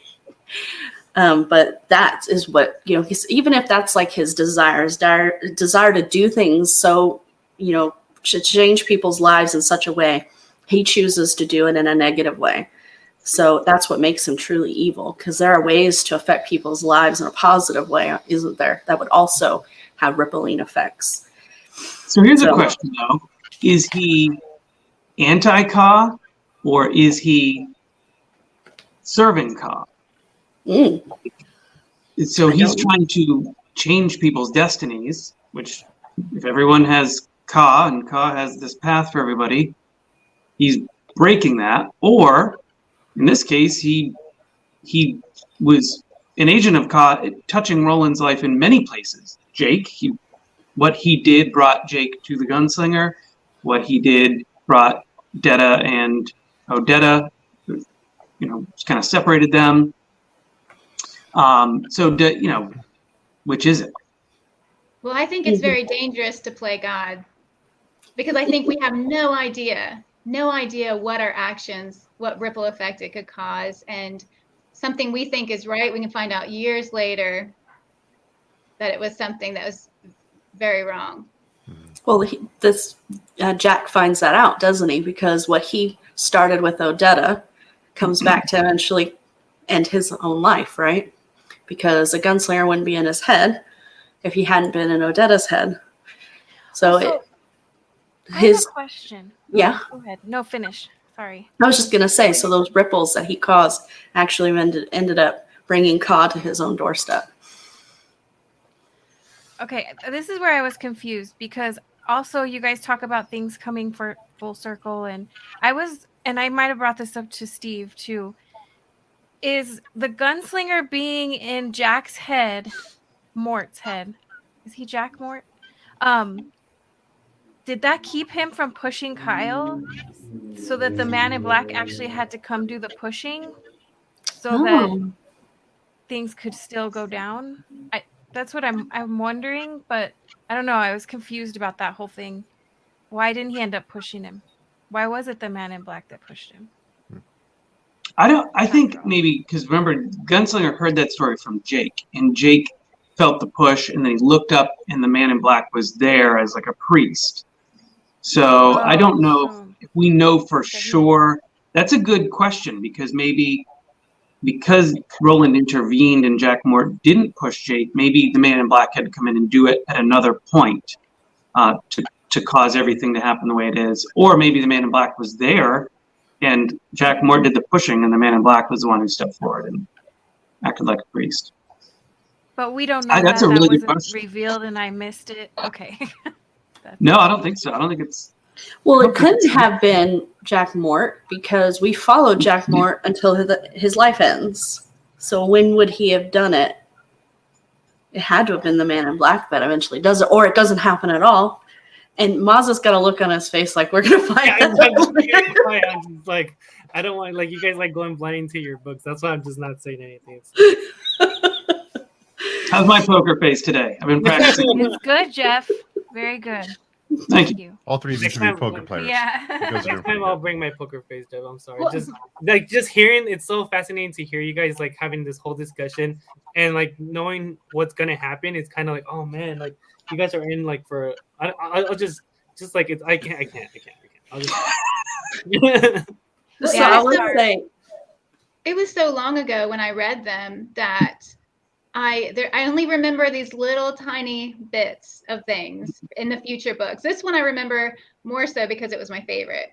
But the rest of them, the Waste Lands on, I remember certain things and certain characters, but there's a lot that I'll, you know, be surprised about too, or you know, that I've forgotten about.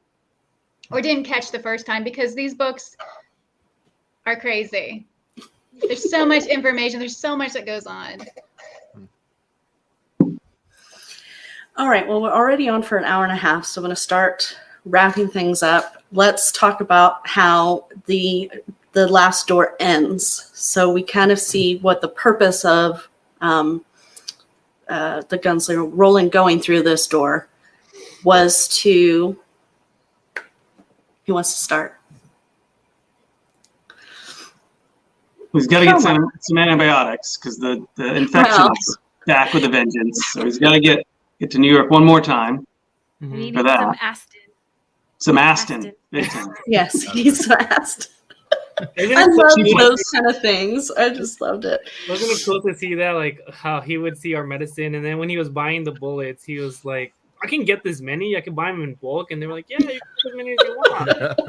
I was just like, it's so cool to see that. Like, I don't know, I just like the perspective of someone like coming in new to something, and then just like something that we know happens and that we know it's normal. To see it being not normal for someone, it's it's so fascinating. That's and by the way, this is that's one of my favorite scenes that always sticks out in the book is the whole like getting the bullets, getting the uh, the police yeah. officers' There's guns and strapping yeah. on their guns, and now he's got guns for Eddie and and Odetta. Um, although I always miss it every time for some reason they don't make it back with him. Um, but but he's got the bullets, he's getting the, the Astin and the Keflex, and yeah, I just love this part all coming together. And then there's a really frustrating part where it's like, okay, you got it all. Now get back through the door. Just just go back through the door. You can take Mort with you. You can feed him to the lob- lobstrosities if you want to kill him. But no, he goes on this like cross New York chase just to get back to that the subway platform. But it, he i think that's what he realizes because he he he knows that there's was something that happened between odetta and detta when she sees herself in the mirror right and i think he knows the only way for odetta to be able to control that part of her is for her to confront it that she mm-hmm. needs to this is the reason why i wondered if detta was created by the train because it was like she had to see that in order to to confront her Detta side. Well, so let's talk a little bit about that scene where he forces her to see him kill um, Jack Mort, so so that she can um, confront that. I think it was more of like a psychological thing. Like I gotta confront my fears.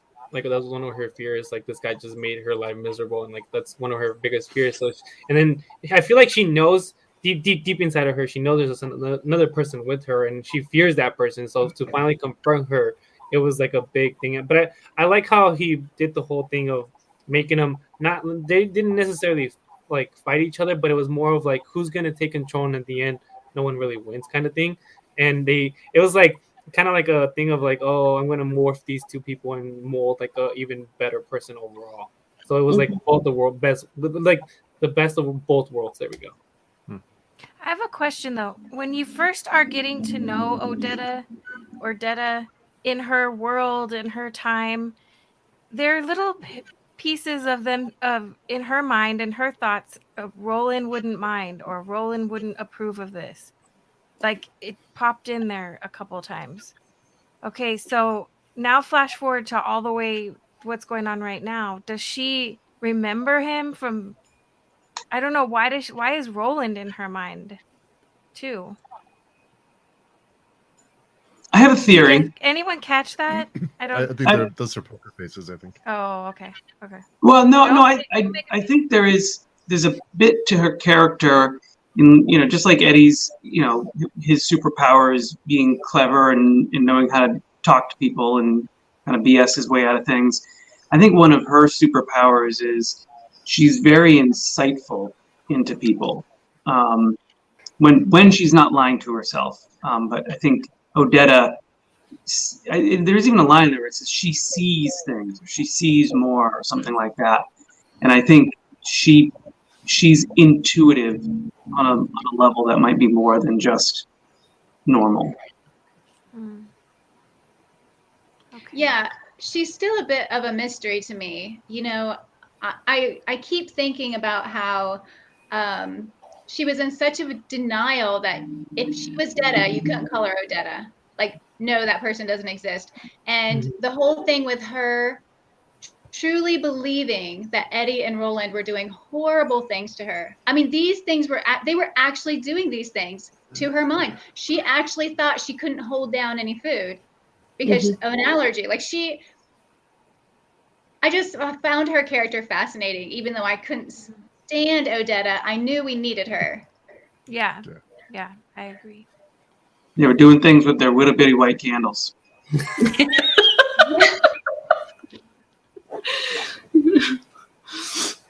So then we get is it Susanna, Susanna, yeah. and she's the so that was the drawing of the three. Then was not necessarily Eddie, Odetta, And Roland. and whatever was behind the third door. It was the three people within Odetta, Detta. It's That- Susanna. Is that Mhm. okay? Is that what? I don't know if that was my takeaway. Yeah, because I always thought that it was because my cover has three doors in the in the in the cover. I was like, oh, there's three doors, so there he's gonna draw like he drew kind of like kind of like the doors were the cards that um there were the I always, I always can't pronounce what they're called the Tarot. the tarot cards. Like I thought that was what it was. Like the tarot cards became the doors, and that's why it's called the drawing. Because when you're drawing a card, you draw like he draw the the dark man drew three cards, or I don't know how many he drew, and they, they they're they're coming to life. So that's why it's like the drawing of the three because the doors, the cards became the doors, and because they got drawn. Like there's like a whole little thing going on in my head when I thought of it. But I, I think it makes more sense for for it to be like he drew three people because in a sense like it was the two people stuck in one person and then they became Suzanne. Yeah, the math gets a little fishy there because Yeah. if you're counting everybody, then he's then he's technically drawn four: um, Eddie, Odetta, Detta, and Susanna. Um, yeah, and, and the same thing with like the whole like showing, you know, going back to the train. Like, why did she have to see the train? Because that's where she literally got severed in two. Although she technically got severed in three, if you count each of her legs. So again, math. It's a good thing he was an English teacher because math is not his. yeah, that's what. Well, I didn't take it like the book was about the drawing of three people to go on Roland's journey with him. I took it in the end as Eddie helped him. Eddie was like just another character helping him draw these three. Ah, from Odetta, you know, like it was a story about the drawing of the three, but the three wasn't what the three that we thought it was. It was the three people in Detta Odetta's mind. That's I what like I that. as too. Yeah. Man, he just didn't use four Jeff because he's very like um oh man, I just lost my train of thought.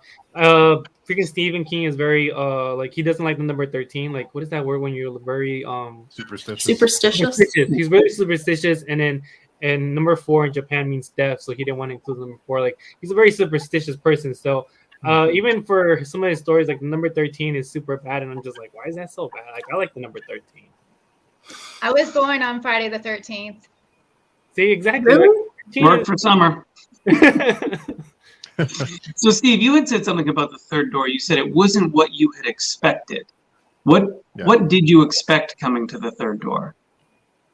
I expected them to draw another person, a different person, a whole nother person.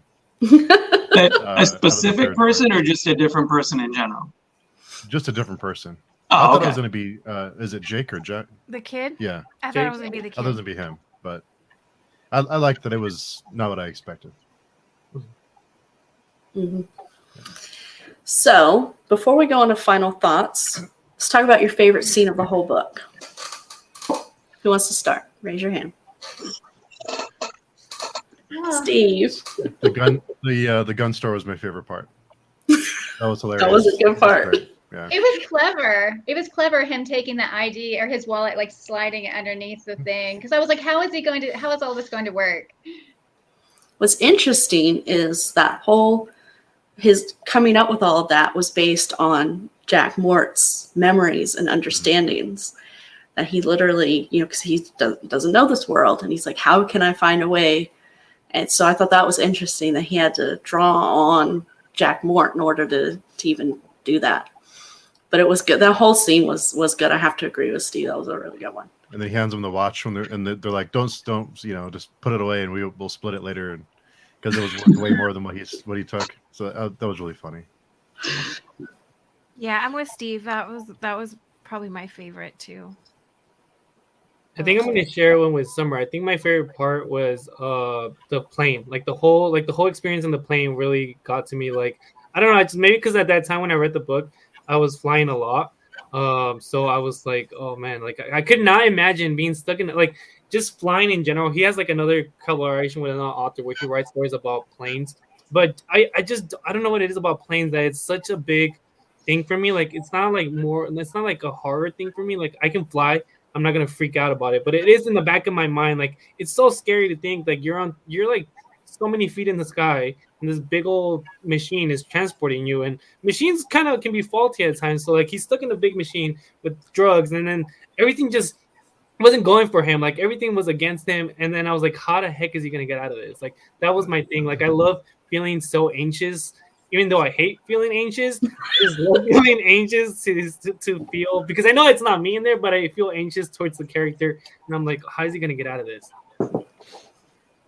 Well, my favorite part is actually a very long part. It's really um, when Eddie and Roland were together alone and they were walking, and you know, the relationship that they formed together. Eddie was so funny. I mean, I just loved how hilarious he was and how Roland really needed that. He needed that lightheartedness sometimes, and Eddie's personality, how it was so different from his, and the food you know the different names for food and um, him tasting the food I, I love that also Yeah, the hot dogs.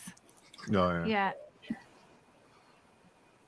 I think um, my my favorite scene is a little bit longer than Summer's. Even it's from um, when Roland wakes up on the beach to uh, the end when uh, skinning the deer. No, no,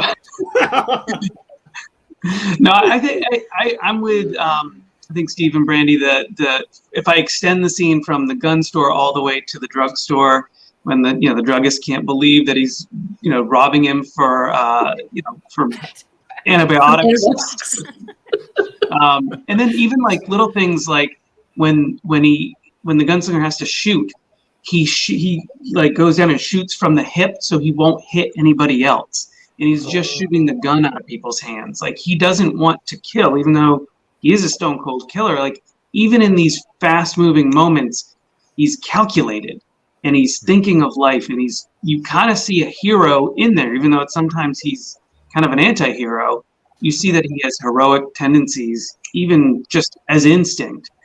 Um, and for runner-up, I would say it's the battle at Balazar's. Just Eddie fighting, stark raving, naked, and uh, and uh, having to control himself. You know, them trying to bait him with rolling Henry's head in, and um, and and the gunslinger seeing a glimpse of what Eddie could become. Uh, I I love that that just like sends like even just saying that sends like little goosebumps on me. But That's so true. What Jeremy just said. That I, I'm pretty sure more than one time when he was driving. I mean, he was in a plane going to like I don't know, just to sign or to talk in a like talk about one of his books. He might have been like on drugs or something on a plane ride and have like the whole interaction with someone like seeing him and like I don't know. That's true, Jeremy. Okay, I can't name any scene other than the one Oh, you guys already talked about. Oh, they, I really just really enjoyed the book. I think um, meeting o- Odetta and Detta, the the very brief time that you're in her head, like when he basically rolls himself to the the changing room, and then she disappears, and the guy opens the door. He's like, "Where did she go?" I thought I thought that was funny, but not as funny as the gun store. But it's Did just it- like, go ahead. Go ahead. I was I gonna say say- that it just was constantly every time I couldn't didn't think this could get any better, and it just got better and better throughout the book. Um, was anybody else? I don't want to say put off by the um, the love scene between Eddie and uh, Susanna, like their first night together. Because remember the description of Eddie, like he has like three cold sores. They've been like they're just dirty. I think he has like covered in blood, and I mean, and here she's been in a chair for however long and you know they've just been like sweating and they have to be like so dirty and then it's like they made love Yeah, it, it was. Yeah, Yeah, it was kind of weird. it's funny you say that, Summer. I did think I my, in my mind, I all of that aside, I thought bo the bo has to be like through the roof. Like, but I was thinking, like, I guess, I mean, just because they're dirty and sweaty, they have needs. I guess. I don't know. I thought it was funny that Eddie kept saying he wanted to go back in to take a shower and get a burger, and you're like, "Yeah, no, you don't." oh yeah but we all do want you to go and get a shower. so, final thoughts. Let's wrap everything up. We're going to start with the newbies. So, Steve, final thoughts on this book and give us your rating. Uh, I really enjoyed it. It was a fun ride, and it was much different than the Gunslinger. And I, I had faith, but it was better than I expected. And I'm excited to continue. So for me, it was a, a solid four. I think it was a four, really close to a five. So, but it was about a four. Yeah, I'm the same. I I gave it a four. I I didn't want to give it a five in case there's one better than. but um, because then where do I go? You know, good- I just good- I, yeah. I'm hoping that it's, and I hear that it's gonna get better. So, um, but it was good. I really liked it. I, I had no idea what I was in for, what it was even going to be about. Having read Stephen King before, I can definitely see his him in this book, but it's not like any Stephen King I've ever read. So I'm excited to keep going. So, before we move on to the other three, do you think that your expectations were really low going into this, having not enjoyed the Gunslinger? And that may have No, I- increased your enjoyment. I actually felt better after our discussion about the gunslinger and having, and then I went back and re-listened to it and read it again before I started this. So my expectations were, they're not as low, but um, I just, it wasn't. I, I didn't know what it, what it was going to be about. I just, which I love. I, I had no idea. Yeah, I, I had pretty pretty high expectations, I think, because everyone loves it, and I trust Jeff. So, uh, yeah, I was. I, I had high, I don't want to say high high expectations, but I expected it to be good. It was better than I expected it to be. So we're gonna leave you for last, Jeff, because this is like your twentieth time reading the book. so Maza, the, did you actually reread it, or since you just read it recently, you didn't reread it again? I skimmed through it, but I didn't reread it um because it was so fresh in my mind. But I think now when I finished it and I put the book down, I give it four stars. I was like, I did kind of what Brandy was saying. Like I wanted to like wait to see if other books come up in the series where I'm like, oh my god, this was just mind blowing. Like the, the book was good, but when I give a Stephen King a five stars, I feel like I'm putting it with other high hitters in my opinion. That I'm just like, it's not it was really it was a really good book, and a four star rating is still really good. But to give it a five star, it would be it would mean that when you pick this book up, you're just gonna like finally you're finally done with it, you're gonna be mind blown. You're gonna be like you're gonna be recommending it to everybody. But I feel like a solid four stars for this book is great, just because it's the second book in the series, and I feel like for me, if um if people pick up the drawing of the three, they're immediately gonna want to keep reading the Dark Tower just because it's that good. But for some reason, I just can't give it five stars just because it wasn't. Because when I do my ratings, I do a lot of journey, like how I'm feeling when I'm reading the book. It wasn't like a, a- like an amazing journey. It was just pretty good journey. Like I enjoyed myself, but it was never like I need to keep picking this book up. I need to keep reading. I need to keep reading. I don't know if you guys found that to be different though. Summer? Yeah. So I I love the book. It's my favorite in the series. But I gave it four stars also because it's a part of a series. It's like un it's not complete to me. And I I know that sounds silly, but yeah, I it's very yeah. I gave it four stars even though I do love the book and I think, you know, I think everybody should read it. I, mm-hmm. I did give it four stars. and Jeff, we know you love it. So first of all, I mean, who hurt you guys? Who hurt you? you can, you can, you know, you can give out more than. There's plenty of stars to go around. They're just like theoretical things. You give ten stars if you want. Um, I, I, I, to me, this is a five star book. This is one that um, when I, I had a weird uh, entrance into the world of the Dark Tower, I read book three first, moved on to book four, and then jumped back and did one and two. And I remember um, when I did that, book two was just this gem. Like, how could I have missed all this? How do I, how did I pick up with book three with all of this adventure, all of this great thing? Um, it's I, I've made it a secret. The Dark Tower is my favorite book series ever. So I'm just giving them all five stars. I'm just throwing the stars around. I'm not stingy with them like you guys, but um, send me some stars, Jeff. You send me some stars. I'll let you right. borrow some stars, some of my stars if you want them. If you- you're running low, but um, the but yeah, I think this this one is such a big inspiration, just in terms of the the total adventure, um, the idea of just point of view characters that are seeing things that you get to kind of experience our world through Roland's eyes, Roland's world through Eddie, and uh, pr- you know primarily Eddie's eyes uh, and just this this idea of a, of a fallible and um, you know a, a hero that that is brought down. It's not the Superman, Silver Surfer, nothing can beat them hero. It's you know literally on death's door. And all of those elements just kind of like it was just satisfying beginning to end. Five stars. Jeff, do you think that I was trying to do a video or like I was trying I do have a video where I say like the Dark Tower, like how you're supposed to read it kind of thing. But I was thinking like like now that I've actually read some of the books, don't you think it'd be a better um order to like for example, like Steve and Brandy, wouldn't have been a little bit better to have started with this book and then when they're done with the series to go back and read the first book? Or do you think it's like completely no, like don't do that? We we tossed that around on the forums too. I think, um, and I, I still think I'm a completionist anyway, so I'm probably the, the wrong person to ask about about this. But I think I think you do have to start with book one. I think until you know how powerful Roland is and what's getting him on this quest, and you get to orient yourself in his world, you get a much stronger footing in his world before moving on to um, the you know our world in, in if you read the first book. Otherwise, you don't get anything about Cort and his dad and that gunslingers Yeah. kind of where you know this thing of the past. Like you get very little of that in this book. You get the beach.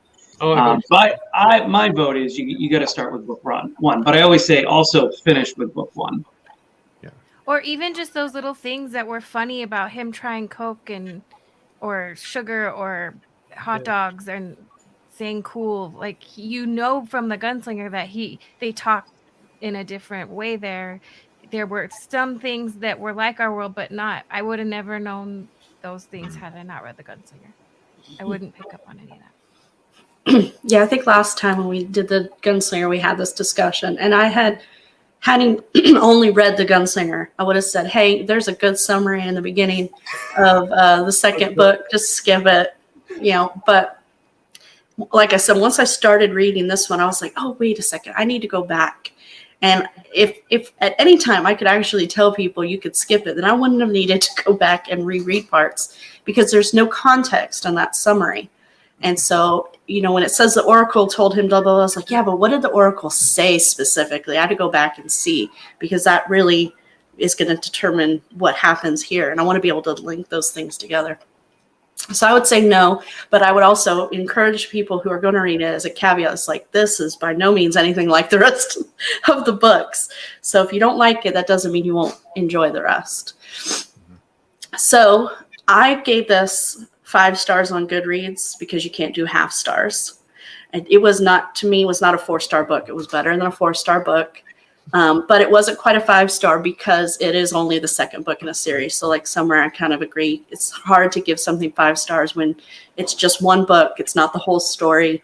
If I read this by itself, I would have still enjoyed it. Would I enjoyed it if I, as at five stars? Probably not. So, um, you guys have anything else? Jeremy, I'm curious if you're still on. What did you give? Uh, what rating did you give the book?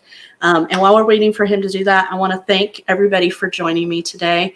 Appreciate you taking two hours out of your morning to sit down and discuss this. I had a great time. I really enjoyed reading this book, and it was so much fun to discuss it with you guys. Um, Well, also, thank everybody who, I'm sorry. I just said thank you for having Oh. us. Yeah, Um, it was um, Jeff who kind of encouraged us to read this, and so you know, Steve was like, "Hey, let's do it. Eight books, no problem." Some people say encouraged, other people say like bullied, uh, insisted. yeah, um, whatever you know, whatever however you saw it. I love how Yeah. uh, Steve went all out though. He went and bought the whole the box set. Yep. Yeah, that's awesome. Like I went, I collected them individually, but Steve was like, "No, I'm getting all of them at the same time." I have to have them match, otherwise my OCD goes Yeah. crazy. Oh, So I get you. Yeah. I'm weird. Uh, so Jeremy says he gave it three stars. He says the book was insane. Did you guys discuss the language in it? so No, I mean, this not book was written in the '80s, so I kind of forgave a lot Yeah. of things Yeah. that probably could, today would be considered problematic. Um, but y- you can't judge a book by its time. Um, Yeah. It just I, I jumped, I almost jumped on the forum just to say, "Oops, guys, just a little trigger warning. Just lots of uh, the N word and swearing and sex stuff. Just uh, FYI, because I'd kind of forgotten it. Yeah. That it's kind of washed out in my brain. But I feel like it's more like art. You can't really judge art, like even if it's like like you guys are saying, you can't judge it because of the time. And but I feel like art, I feel like you have more of a creativity and more like of a thing to open yourself up and just not to say whatever you want, but in a sense you can say whatever you want because it's art. You can't really like filter or cancel art just because they say something. It's like it's part of a book and it gives it a more of a vivid feel to include all those things. I think. Yeah, and I feel like would have taken away from hearing about Detta's ex- experiences. You know what I mean? I I just feel like you would have um, lightened it when that was something that was serious that was going on at that time. I mean, it was what 1959, I think Mhm. Oh, that yeah. she w- was her time. So I mean, you had you, and she had both experiences. She had the experience of, you know, be, being wealthy, and also the whole racism. So. Yeah, I, Sorry. I I think that you can't appreciate what she's been through without seeing the horrific things that were said to her Yeah. or in that time. And I will say this is one of the things where I kind of I, I don't remember what where I said it or where it's but when they were doing the movie even before I saw how horrific the movie was the casting of Idris Elba was a little problematic to me in that regard because um, and I love Idris Elba and I would I would watch him read the phone book but Yes. if you're going to truly do justice to the relationship between Roland and Odetta and Detta you had she you know he was a honk mahfah and part of you know, his mistrust of him and why he was so evil was because of his color and that completely goes away with with the way they cast that movie and thank goodness it flopped and they won't be going that direction anymore but well, I I was thought I, didn't I didn't watch it, but I was really worried. I thought, well, if they do that with Roland, because imagine Roland in the desert coming into that town, you know, or going back to Detta's time or Detta's time, you know, the 1950s, him walking in, you know, I mean, in history, things would have been very different. And I thought, well, what are they going to do with Susanna? Who are they? What? Who would they cast for her? Are they going to completely change everything? Because if you Right. take away her identity, then what do you do to the character? Mhm. Right. You know, That's a good point. Well, she could be a cracker. Sorry. That would make all of Detta's dialogue really confusing. Yeah. okay. Again, thank you those to those who are are watching, those of you guys who join me today. Um, we will be having our discussion of the Waste Lands. The oh, man, I wrote this down and I forgot my notes. I'll put it in the in the description so you guys can come back and check that out. But for all the information about this series um, group read, you can find that on creepingdeath.org. The link is in the description already. Go check that out. The calendar is there. That video that live discussion will again be on my channel. And um, i really look forward to seeing all of you again here and maybe more. I think there are some others that are going to join us for the third book. So uh, thanks again for coming. I, i'm already ready to start the third one. I don't know about you guys. I can't wait. Yes. And then if we're gonna read the the third one, uh, we we have to read this one too, don't we? Like, uh, like Oh, charlie choo choo yeah, here you go. Like, maybe, maybe right, maybe right before the fourth one, between three and four, we'll go with a Charlie Charlie Choo Choo. like have a whole discussion for it and everything.